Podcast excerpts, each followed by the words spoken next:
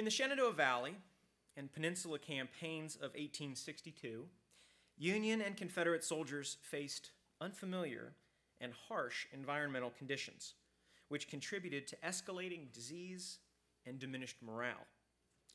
Using a wealth of personal accounts, medical sources, newspapers, and government documents, today's speaker reveals how these soldiers strove to maintain their physical and mental health by combating their deadliest enemy nature. To survive, soldiers forged informal networks of healthcare based on pre war civilian experience and adopted a universal set of self care habits. And they periodically had to adjust their ideas of manliness, class values, and race to the circumstances at hand. Kathryn Shively Meier received a BA in English with a concentration in poetry from the University of California, Berkeley, and a PhD from the University of Virginia. She is an assistant professor of history at VCU, where she teaches courses on the Civil War and Reconstruction, American military history from 1600 to 1900, and antebellum America. Before coming to VCU, Katie was assistant professor of history at the University of Scranton for three years. She's the author of Nature's Civil War Common Soldiers in the Environment in 1862 Virginia, winner of the inaugural 2011 Edward M. Coffman Prize in Military History, and is currently writing a biography of Confederate general and lost cause architect Jubal Early. Please join me in a warm VHS welcome for Katie Meier.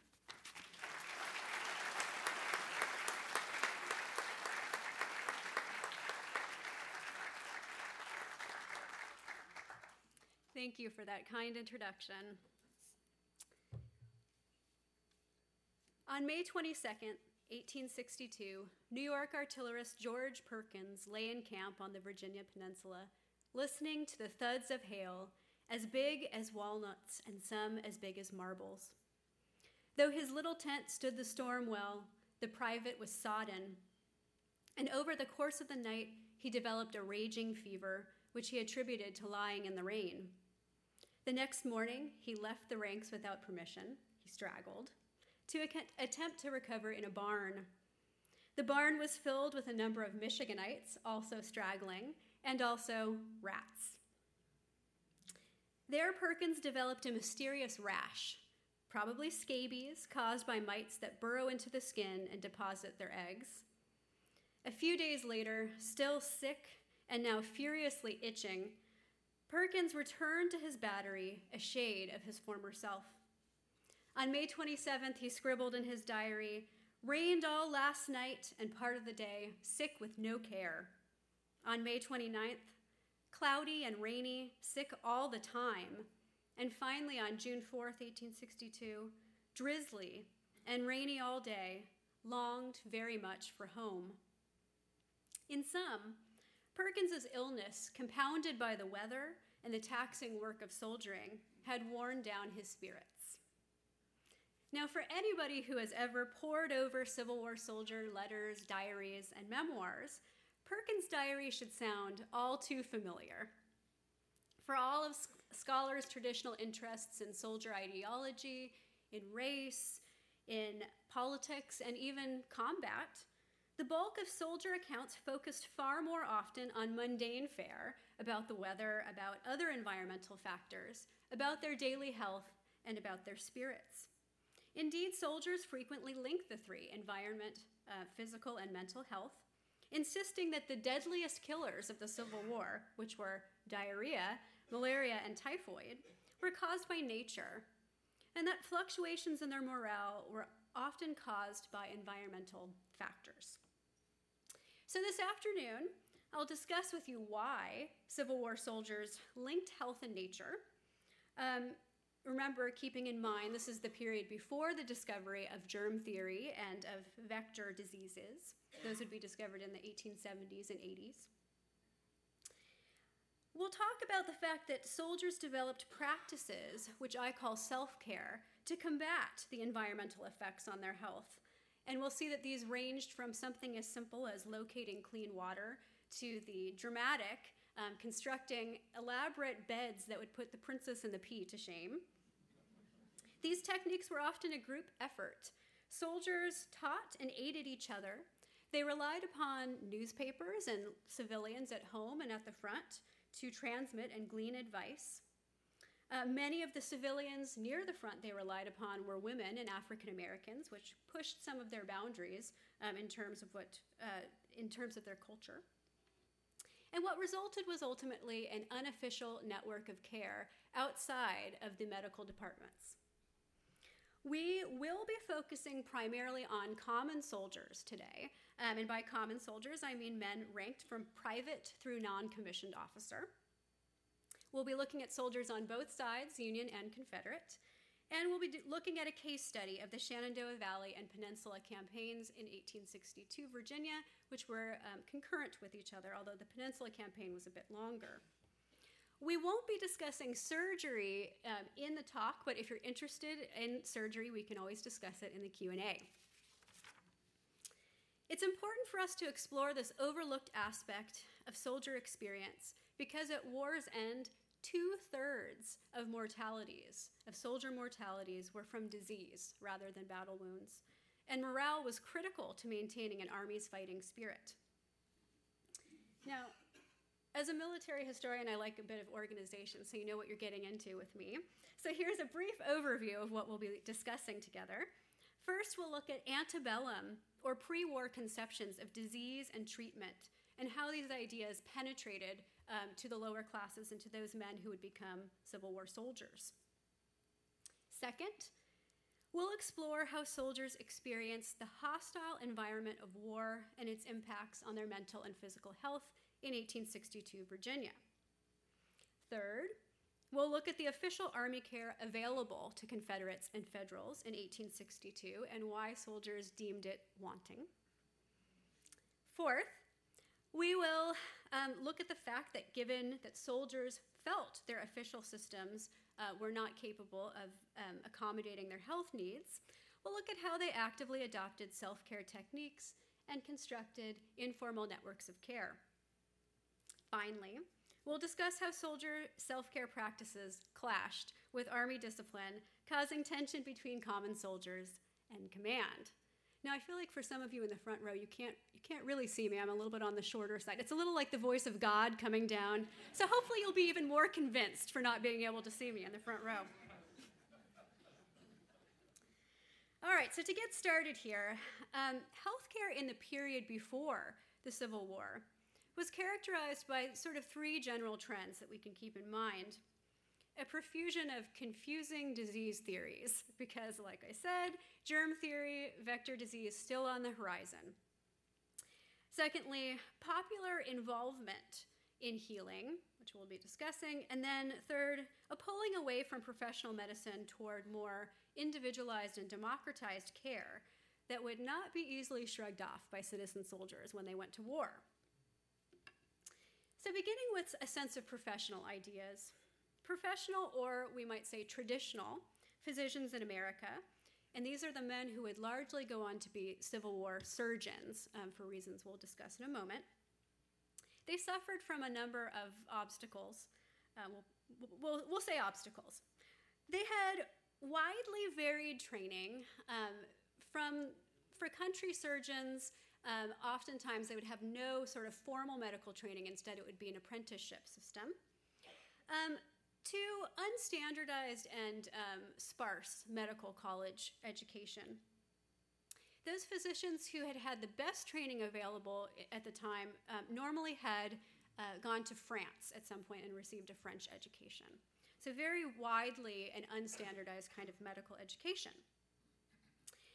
Our country was also in a transitional period in disease theory, and the main theory still remained that the body was composed of four humors blood, yellow bile, black bile, and phlegm that needed to be balanced in order to maintain health. And I'm sure some of you have heard um, of this before.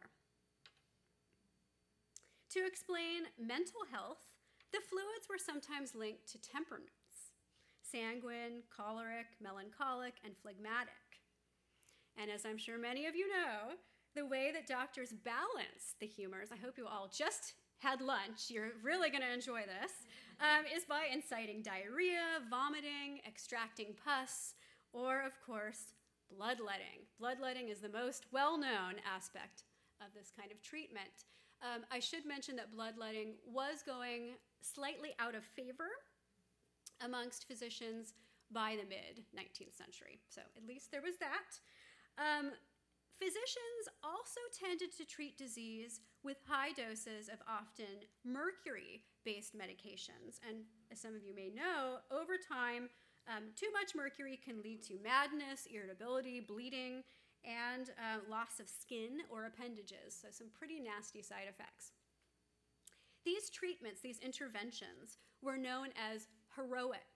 Um, and I think you can uh, imagine why. Um, they produced visible results of healing. Um, in short, many of the professional treatments were often worse than the diseases themselves.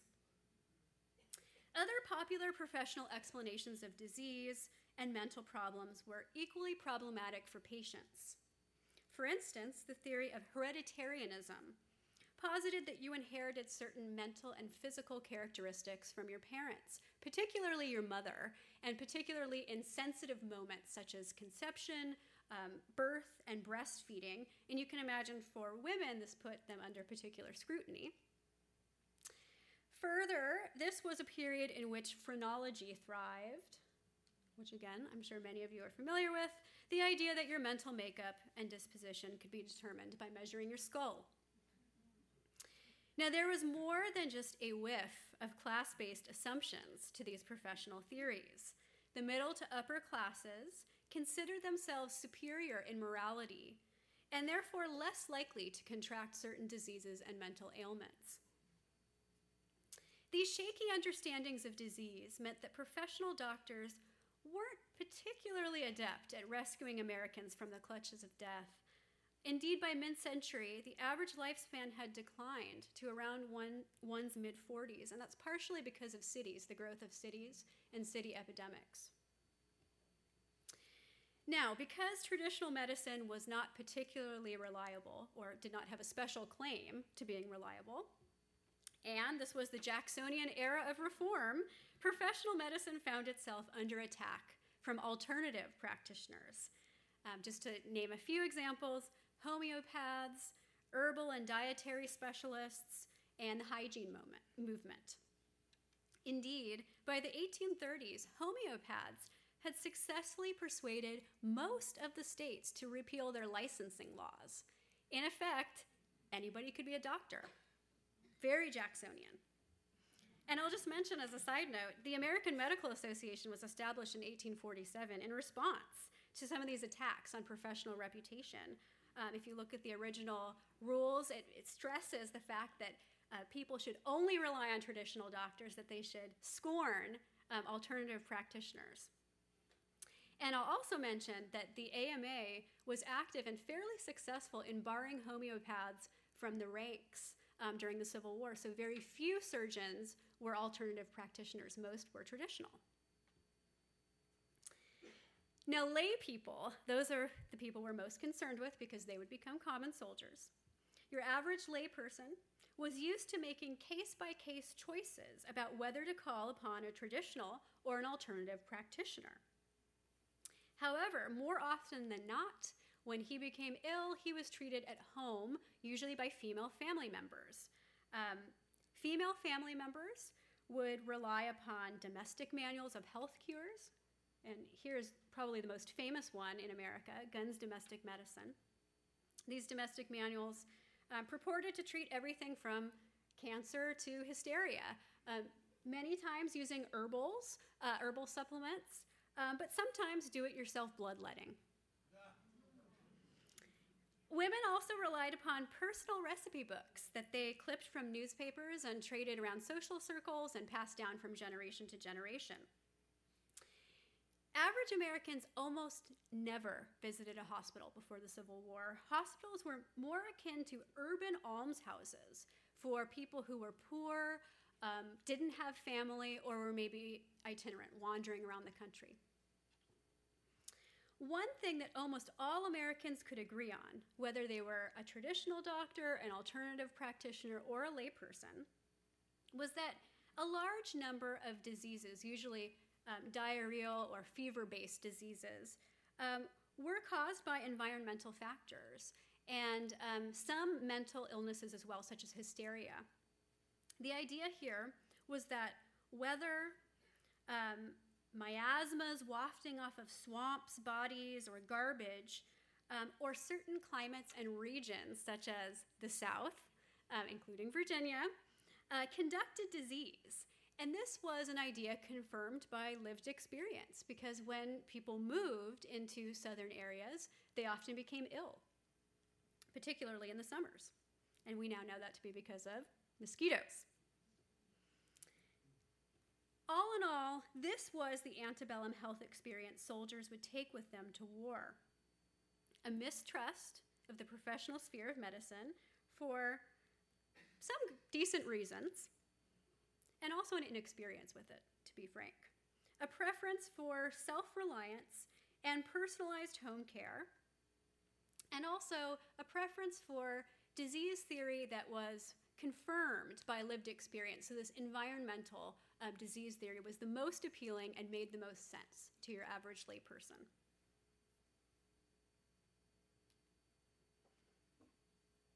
We've now gotten to the war. It's, it's going to get exciting.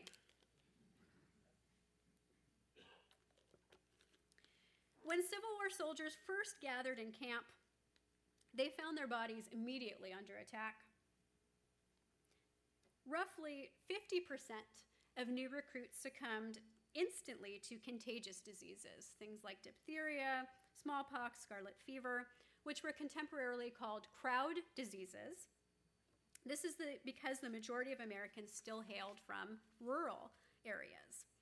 And also because at the beginning of the Civil War, surgeons made very haphazard attempts to examine recruits for fitness. This is something they came under attack for later. However, we're going to fast forward to the year 1862 to look at the next phase of soldier seasoning, which soldiers believed involved nature.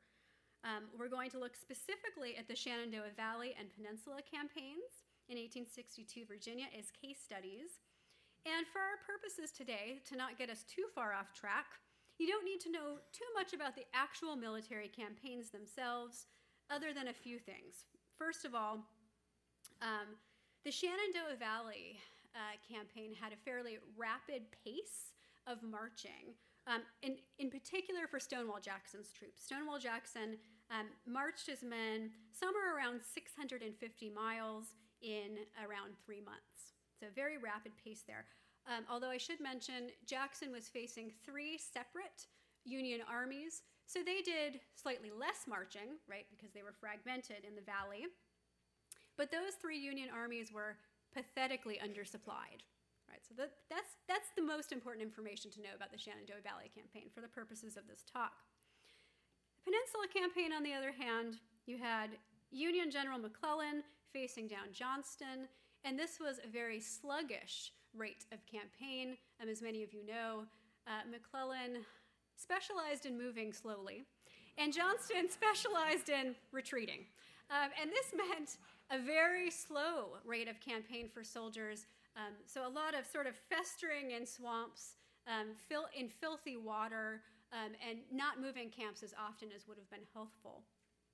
Um, as many of you know, Robert E. Lee uh, replaced Johnston um, and in June, um, when he inaugurated in late June the Seven Days campaign, that was a bit of a more rapid pace uh, to the end of the Peninsula campaign. So keep all uh, keep all of that in mind um, as we talk about this today.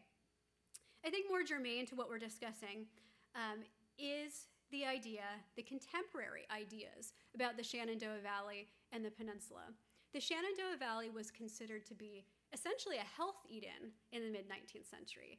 Uh, folks went there to soak in the waters, the spas, um, they went there to breathe in the mountain air. Um, this was considered a very healthy retreat.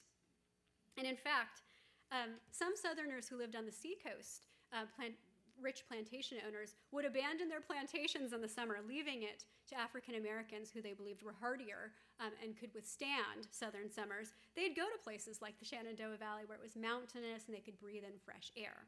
So there was an idea that the valley was healthy. And the peninsula, um, swampy as it was, was considered a, a, a, not healthy location, a place that you would go and probably contract some kind of fever or diarrhea. So these provide an interesting um, point of comparison with one another. Now, I think I put up a little map, although I'm not really sure this audience need, needs this map, just in case you're from out of the area and don't know uh, where the Shenandoah Valley is. And the peninsula in Civil War terms um, is this location here that leads up to Richmond. As it turned out, soldiers on both sides in both areas, as consistent with their antebellum views, believed that the most debilitating diseases they suffered in these two locations were caused by the environment. They commonly cited weather, seasonal shifts, miasmas, water, and terrain as causing such illnesses as diarrhea, malaria, typhoid, dysentery, rheumatism, ague, headaches, sore throat, etc. As one Pennsylvania cavalryman stationed in the valley put it, quote, there is nothing in our mode of life to injure our health but exposure to all kinds of weather. Sometimes we have to stay out all night, and the ground is so muddy that we cannot walk fast without getting our feet wet and consequently cold. So, weather turned out to be the number one complaint about disease origins in the Shenandoah Valley. On the peninsula, here we have a Virginian on the peninsula. He described Service was arduous and disagreeable. In the muddy trenches or back in the woods, lying on the rain soaked ground or marching along the cut up and muddy roads caused no little sickness among the troops. So, the most commonly cited environmental problem on the peninsula was the swampy terrain and what they believed were miasmas wafting off of it. They also connected environment to low morale in both places. Homesickness, despair, loneliness, those were the types of words they used. And I should mention that low, these kind of homesickness, loneliness, these things had real effects on soldier performance, so it was very important. Um, some men would refuse to get up in the morning. Some men would drink first thing in the morning and all day long. Um, some men straggled, some men disobeyed orders. So this was a very important part of being an effective soldier. One man wrote of the heat Toilsome marches are not so bad as lying hour after hour on the bare ground in a roasting sun one loses all patience and suffers in body and mind.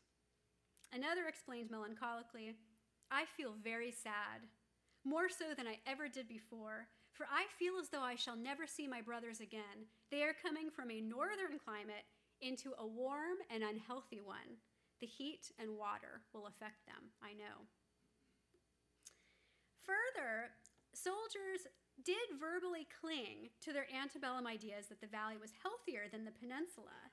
Um, however, uh, they continued to describe illnesses caused by the environment in both places. And in the official records um, of the Union, con- the Confederate official records um, burned in Richmond in 1865, so you have to do sort of scattered, regimental records um, on the Confederate side. But just looking at the Union side, here you can see that soldiers tended to be sicker in the valley in the springtime and sicker on the peninsula in the summertime. And this is indeed what soldier accounts revealed as well. Um, and again, soldiers said that the reason they were sick in the valley in the spring was because of the uh, weather. And in the peninsula, they believed it was the miasma, but of course, it was really the mosquitoes. Something to bear in mind here is that wartime Virginia was simply not the same as peacetime Virginia. Virginia had grown more harmful under the circumstances of Army life and exposure. Mobilization and combat dug up and disturbed the ground, as you can see um, very well in this particular picture of Yorktown. These kinds of ditches collected water and, of course, attracted mosquitoes, which, unbeknownst to the men, carried malaria. And the dead bodies of men and animals after a battle attracted flies, of course, who transported disease on their tiny feet as they dropped from rotting flesh to latrines to food. Further, it's always important to remember that armies were mobile cities with minimal infrastructures for disposing of waste and providing clean water.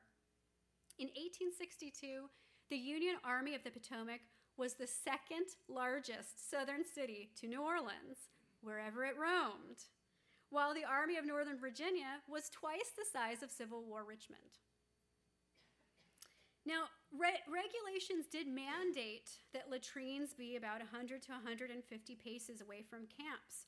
But especially early on, soldiers didn't always use the latrines. Um, they were often embarrassed about the cultural shift um, to using these kinds of open um, uh, facilities. And in addition, rain, when it rained, it simply washed out the latrines right into camp. Very unhealthful environment. Let's talk a bit about um, the official healthcare systems in 1862 because soldier health was supposed to be supported by a sprawling military healthcare system. But soldiers viewed military medicine as deficient and even frightening, especially in this early period of the war before significant improvements were achieved. Most soldiers, as I mentioned, had little experience with traditional doctors, who were now um, largely their surgeons and the soldiers faced heightened scrutiny for their illnesses. Now, if you were ill, you had to present yourself at sick roll after breakfast to be examined. If you weren't visibly encumbered, you risked being labeled a malingerer. If you did receive treatment, it would often be a medicine that the men complained made them feel sicker than when they had begun. Um, it's worth noting that the quality of Civil War surgeons, especially early on, uh, varied um, even by Civil War era standards. Um, some surgeons were even just your average citizens who had applied to local politicians uh, for commissions, and they ended up as surgeons, and they had little to no experience. Um, both sides also faced critical shortages in medicines um, I mentioned the Union Valley situation was very poor in terms of supplies, and the Confederacy suffered from a lack of medicines for the entire war. Um, something like 98% of chemical manufacturers were in the Union at the start of the war. Quite a deficiency to overcome. Now, just to give a quick story, one of my favorite stories from sick roll, um, a surgeon described the fact that one day at sick roll, he only had two types of medicine, right, because of the shortages. So in one pocket, he had a ball of opium. In the other pocket, he had a ball of blue mass, which is mercury. He'd ask the soldier who came before him, Do you have diarrhea or are you constipated? And if the soldier said the former, he got the opium. If he said the latter, he got the mercury. If he had something else, well, too bad. Now, in terms of hospitals, very few soldiers had any experience with hospitals before the war. Regimental hospitals were often tents, local private houses, or just an open field when things got overcrowded. So here's an example of a private home that was turned into a regimental hospital. And here's an example of um, one of these kind of open air um, locations when you have overflow. Now, if you were gravely ill, you might be removed to the general hospital, which was particularly frightening to Civil War soldiers. We always have to keep in mind that Civil War soldiers were recru- recruited locally and their regiments were familiar faces from home. So going to hospital meant that you had to be removed from your friends to strangers. Rumors buzzed through the ranks in 1861 through 1862 about patients so neglected by hospital workers that their feet were allowed to freeze and rats gnaw them off. Now, this is certainly unfair to hospital workers, uh, but it shows that the soldiers were terrified of going to these um, new hospitals. Hospital workers did tend to be less sympathetic than family members had been, um, you know, based on antebellum home care. Many of the hospital workers were again of the middle classes or upper classes, and they policed soldier suffering to adhere to values of cheerfully bearing up under duress, and often blamed soldier ailments on the soldier's own immoderate behavior. So, one of the most common accusations was that soldiers were spending their paychecks on what were called delicacies. So, foods like cakes and sweets, and this is why they all had diarrhea. This was a very common middle class explanation. In addition to the medical departments being rather frightening and ineffective from the soldier perspective, military medicine also suffered from structural problems on both sides. Military healthcare was, in fact, extremely fragmented and bureaucratic, involving more than one department. The various wings often did not effectively communicate with one another. Sanitation, for instance, was reliant on officers properly, properly implementing Army regulations.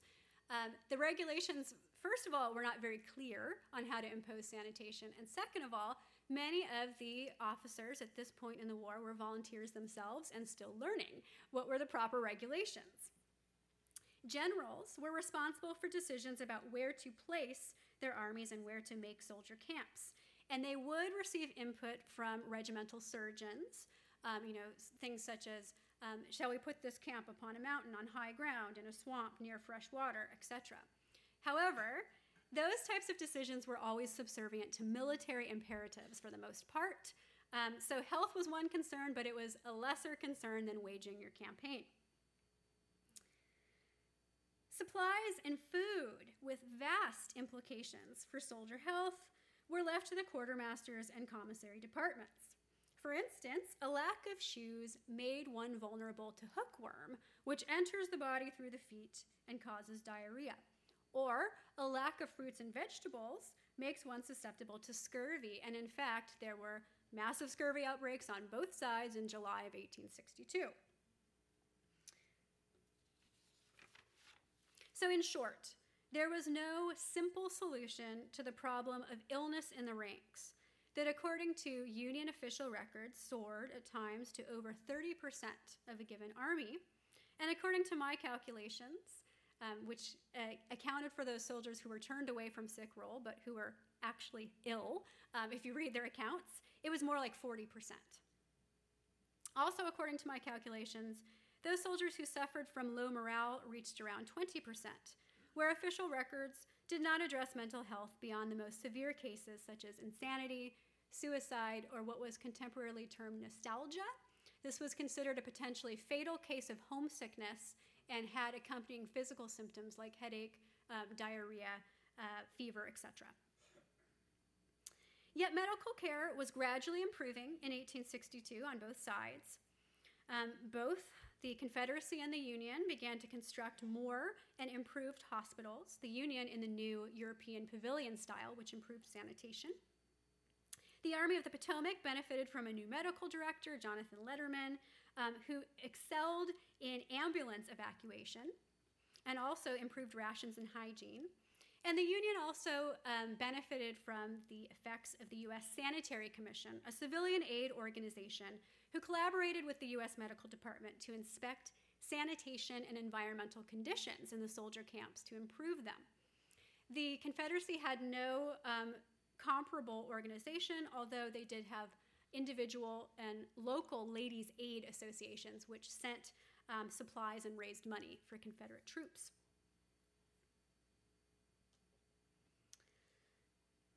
Now, because soldiers judged the official healthcare systems insufficient to their needs, being good Jacksonian Americans, they took matters into their own hands, falling back on the ideas and care they had been used to before the war broke out. Soldier attempts to combat the environmental threats they perceived to their mental and physical health followed certain trends and were the same for both Confederates and U.S. soldiers. And in the interest of time, I'm just going to provide you with a few examples. They sought out clean water to drink, not because they knew about bacteria, they did not, but because it tasted more palatable. They also boiled water and dug wells. Further, they bathed and washed their clothes as often as possible, which sometimes required straggling if they were on a heavy marching campaign, like the Shenandoah Valley campaign. If they waited for mandates to bathe from above, Sometimes they would not be able to wash their bodies for weeks at a time or change their clothes. Cleaning their bodies and drinking fresh water not, o- not only helped soldiers feel healthier and helped to mitigate exposure, um, such as sunstroke, but it also noticeably improved soldier spirits. Explained one Virginian bathing was a rare privilege. We would soon forget our miseries and enjoy the beautiful scenery spread out before us. This is one of my favorite images of Civil War soldiers. they just look so pleased with their bathing. Foraging. Soldiers frequently foraged for fruits and vegetables to supplement their rations. There is some sense that fruits and vegetables helped prevent scurvy, which soldiers learned weakened their bodies and depressed their spirits. They picked berries, apples, and pulled up vegetables from local farms. Some even identified medicinal herbs they recognized from the domestic manuals. Shelter. This was a big one. In order to mitigate exposure to weather and miasmas, soldiers constructed elaborate shelters that varied according to the season and materials on hand. Explained a Massachusetts infantryman, I must make my bed. Here's how he did it put a handful of leaves down on the ground in our tent, throw a rubber blanket on top of them, and cover ourselves with a woolen blanket and sleep as sound as we would in the softest bed. They often lofted their beds high above the ground to avoid that um, contaminated wastewater that would drip into their tents. But certainly, soldiers preferred a roof over their heads when possible. Um, so, particularly when they were ill or depressed, soldiers would straggle um, to seek shelter in local barns, churches, or civilian homes. The last one I'll mention here is insects. Um, soldiers did not recognize insects as disease carriers, they found them irritating nonetheless. So eradicating lice, flies, mosquitoes, etc., became a prime objective in the ranks. Soldiers did so using smoke from fires, they drained moisture from their camps, and they boiled and cooked their clothing in an attempt to, to escape their constant companions.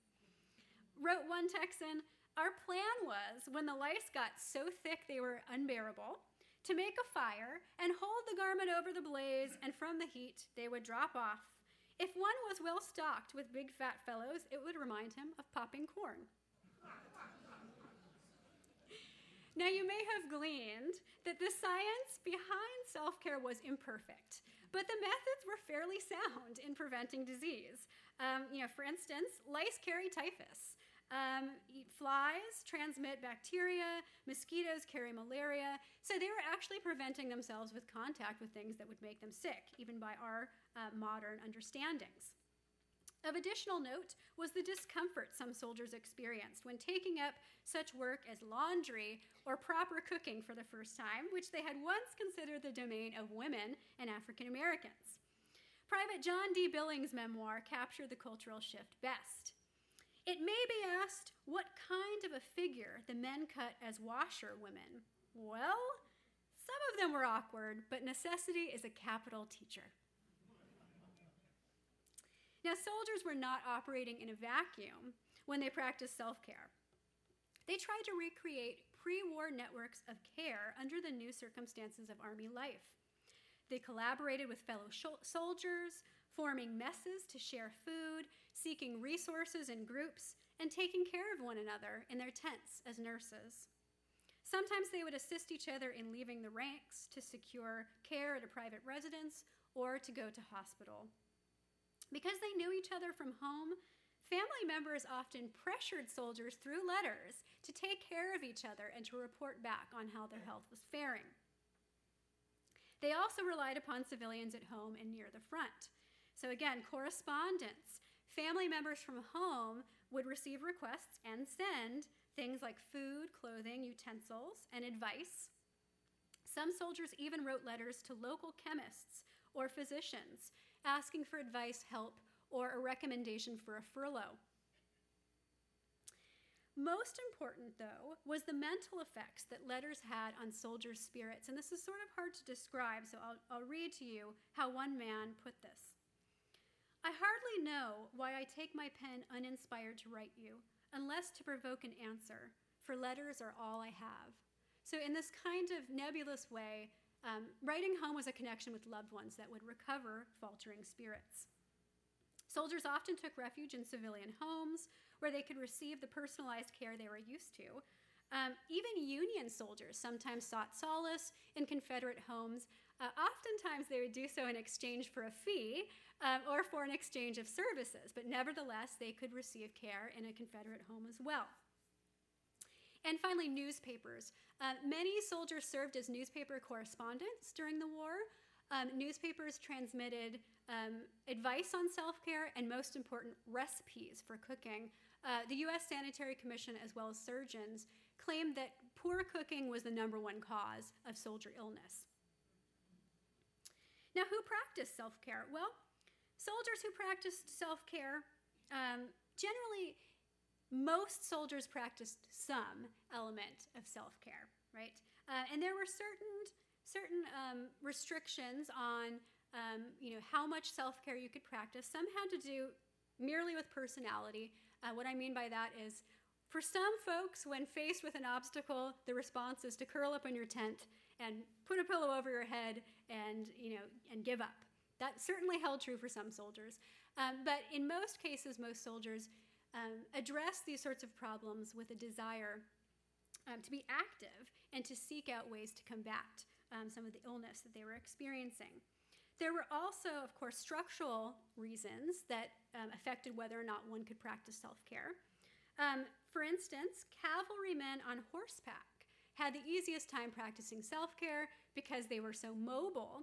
Stonewall Jackson's troopers were famous um, for straggling for what they called the French furlough. Um, sometimes up to four weeks at a time, they would slip out of the ranks on horseback, go home, um, receive some TLC from their family members, and then slip right back into the ranks. And I have to tell you, those men demonstrated the highest morale of any soldiers that I looked at. I wonder why. Um, so, as I'm saying, there were certainly limits on how much self care an individual could practice and was willing to practice. Speaking of limits, from the command perspective, the unfortunate truth of self care was that it encouraged straggling, individualism, and lack of discipline, which ran counter to military goals. At the beginning of the war, straggling was not considered too serious an offense because discipline was loose amongst the volunteers. Many officers were volunteers as well, still learning regulations, and did little to discourage straggling. Furthermore, the um, official regulations uh, were not clear on how to punish straggling. So the punishments were fairly minor in the beginning and more embarrassing, like being forced to wear a barrel shirt um, or go on extra picket duty. As 1862 wore on and commanders believed themselves critically deprived of soldiers in the ranks, and they're not kidding. Um, sometimes there would be straggling to the tune of 20% of their force at a time in 1862. Therefore, they cracked down on the offense. Some individual officers practiced more severe punishments like bucking and gagging, pictured here, and that's, of course, tying the hands together, slipping them over um, the knees, and gagging the mouth, sometimes with a bayonet. It was painful and unpleasant. The most common punishment, and most effective, I believe, was to deprive soldiers of pay. Some, such as four men in Stonewall Jackson's ranks in late summer of 1862, were actually executed as deserters, even though they claimed to only be straggling in search of shoes. Commanders did not consider that straggling had health benefits. Rather, they believed that it showed lack of dedication to cause and was a sign of cowardice, a charge against character that was so severe for 19th century Americans that it's almost hard for us to understand today. Soldiers, however, argued they didn't lack dedication. They were acting as seasoned soldiers and returning to the ranks healthier and with higher morale than when they'd left. This was a tension that was not resolved over the course of the war. Despite command's efforts to diminish straggling, straggling for self care reasons continued throughout the duration of the war. Now, to close, so we have some time for questions here. Surviving the environment of war was a matter of life and death that consumed the majority of soldier attention when not engaged in combat. Soldiers responded to perceived and actual environmental threats by devising self care techniques rooted in their antebellum experience, giving themselves a better chance of survival. Make no mistake, Civil War soldiering was a miserable business, And yet, under the circumstances, Confederates and Union soldiers proved remarkably resilient. Thank you.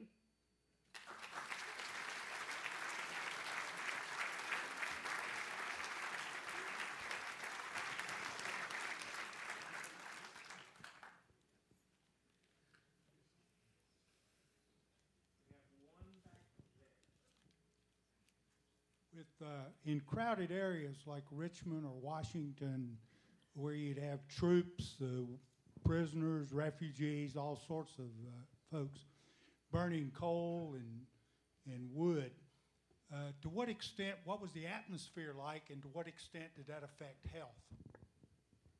Yes, an excellent question. So, in some of these crowded areas um, where there were a number of fires, right? Soldiers were cooking, they were um, you know, using fires for other purposes as well, um, and where you had prisoners and folks you had picked up along the way, how did this contribute to health problems? Um, it certainly made health worse. Um, and again, in an area like Richmond, the Peninsula Campaign, you have a, a slow, a sluggish rate of campaign. Um, so when you're on the move, um, you know you tend to send prisoners elsewhere. They're not necessarily going to come with you. Um, but when you're stuck in a place, uh, of course, this just means more kind of festering bodies, and prisoners often received care and supplies that was of a lesser quality um, than the armies, which you know does make some sense on, at this time um, according to uh, the regulations. So, um, as far as the atmosphere and the kinds of um, you know things that soldiers would would, would they be coughing? Would they experience um, those kinds of effects? Um, they would. They didn't. They didn't tend to describe um, the fires being bad unless they were in winter camp. Um, and in winter camp, they'd forge these kind of special chimneys to try to uh, get the smoke out of their living quarters and these sorts of things. And they'd play practical jokes on each other and try to explode each other's chimneys and those sorts of things. Um, but certainly, the more people, the more sluggish, um, the worse health became. Uh, could you give us an idea of what the daily rations for each soldier was? Did they have milk? Did they have wine? Did they have uh, cornbread, bacon, things like what did the average soldier eat during the day? Yeah, it's an excellent question, and it um, varied considerably according to the campaign and the time and the place. Um, so, you know, as is traditionally known for Union soldiers, hardtack um, was a common staple, and that's a kind of cracker. For those of you who haven't seen it before, it's like it's kind of rather like a saltine. Um, some of those were really just hideous. Um, so they were still issuing hardtack that had been made for the Mexican American War in the 1840s. Uh, some of them were infested with mealworms, and some of the soldiers would just go ahead and eat the mealworms and say, that's a little extra protein. Others were, less, were more disgusted. Um, so that was kind of the staple, um, I would say, for Union soldiers. On the Confederate side, um, cornbread was more standard. Uh, then you had a whole range of rations bacon, fat, vinegar, sugar, um, flour, uh, fresh meat, salted meat. Um, as I mentioned, there were scurvy outbreaks on both sides, so vegetables and fruits were not being issued to these armies in the early phase. By July, when scurvy had manifested, it takes about three months or so to manifest, uh, they started issuing fruits and vegetables as well. Um, a lot of times they issued what were called desiccated vegetables, which essentially were little hockey pucks of, um, I'm not even sure how they treated the vegetables to get them into that state, but the soldiers despised the desiccated vegetables. So it varied.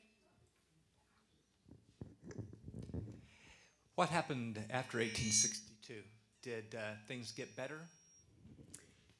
The answer, this is a, it's a complicated question, and the answer is yes and no. Um, there were a number of health reforms on both sides, particularly for the Union, um, you know, that um, technically should have improved conditions. And I do think that soldiers got used to interacting with surgeons and hospitals, and those became less frightening. Um, so that a relationship developed, and that that changed. Um, but things like Jonathan Letterman's ambulance evacuation system, which was excellent, right? It helped remove the sick in a timely manner. Um, when that actually passed through as legislation, it had an effect of lowering the number of ambulances available to the Army of the Potomac. So then there was a critical lack of ambulances in 1864. So there's, there's a lot of give and take in how things are improving. Soldiers continued to practice self care throughout the entire war. Um, that didn't change. I was glad to hear that they had scabies back in the Civil War. I thought they'd invented us, that for us in World War II. Well, you know, to be honest, um, we have to guess as Civil War historians um, about things like scabies. Um, a lot of the way the diseases were categorized um, are very confusing and hard to sort of measure up against um, modern day standards. They had uh, innumerable uh, fever categories, and probably most of those fevers were actually malaria, um, but it can be very difficult. They have you know, remittent, intermittent, etc. Um, all of these different categorizations for diseases that we have done away with because they don't make sense anymore. Um, so things like scabies, they called that itch, um, but I, but we're pretty sure that that's what was happening.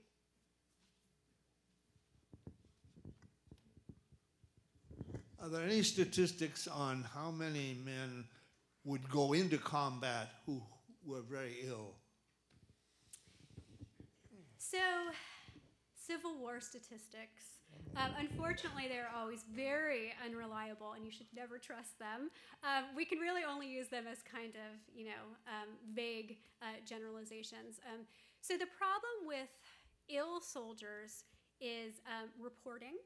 Uh, many of them, in order to glean if they were sick or not, you can't go to the official records at all in many cases, um, in the Confederate records in particular. Um, or they were turned away from sick call, they weren't acknowledged as being ill. But if you read their account, they're very, very sick.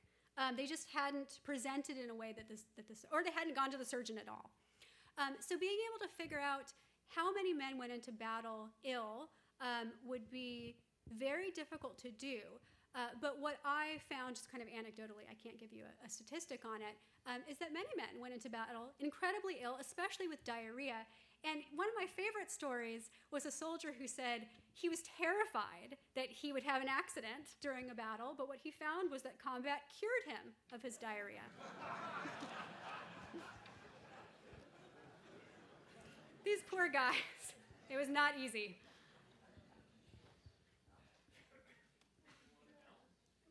Could I ask a question? Absolutely. What advances did, especially military, did the military take out of what their experience was in the, in the war? Was, did this help revolutionize treatment, or did they not learn anything? Again, an excellent question with a very complicated answer. So I'll, I'll just sort of touch the tip of the iceberg here. Um, the Civil War completely changed American healthcare forever.